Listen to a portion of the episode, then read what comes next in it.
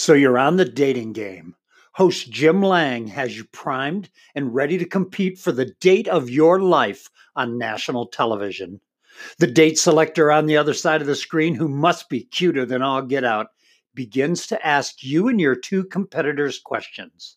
The questions begin kind of easy. What foods did you hate as a child?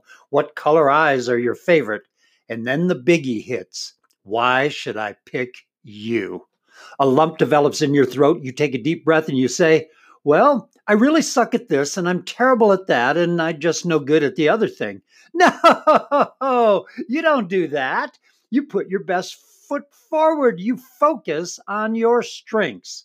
Now, how is that any different for attracting people to your business? Your strengths, your expertise, your best qualities are your best marketing tool.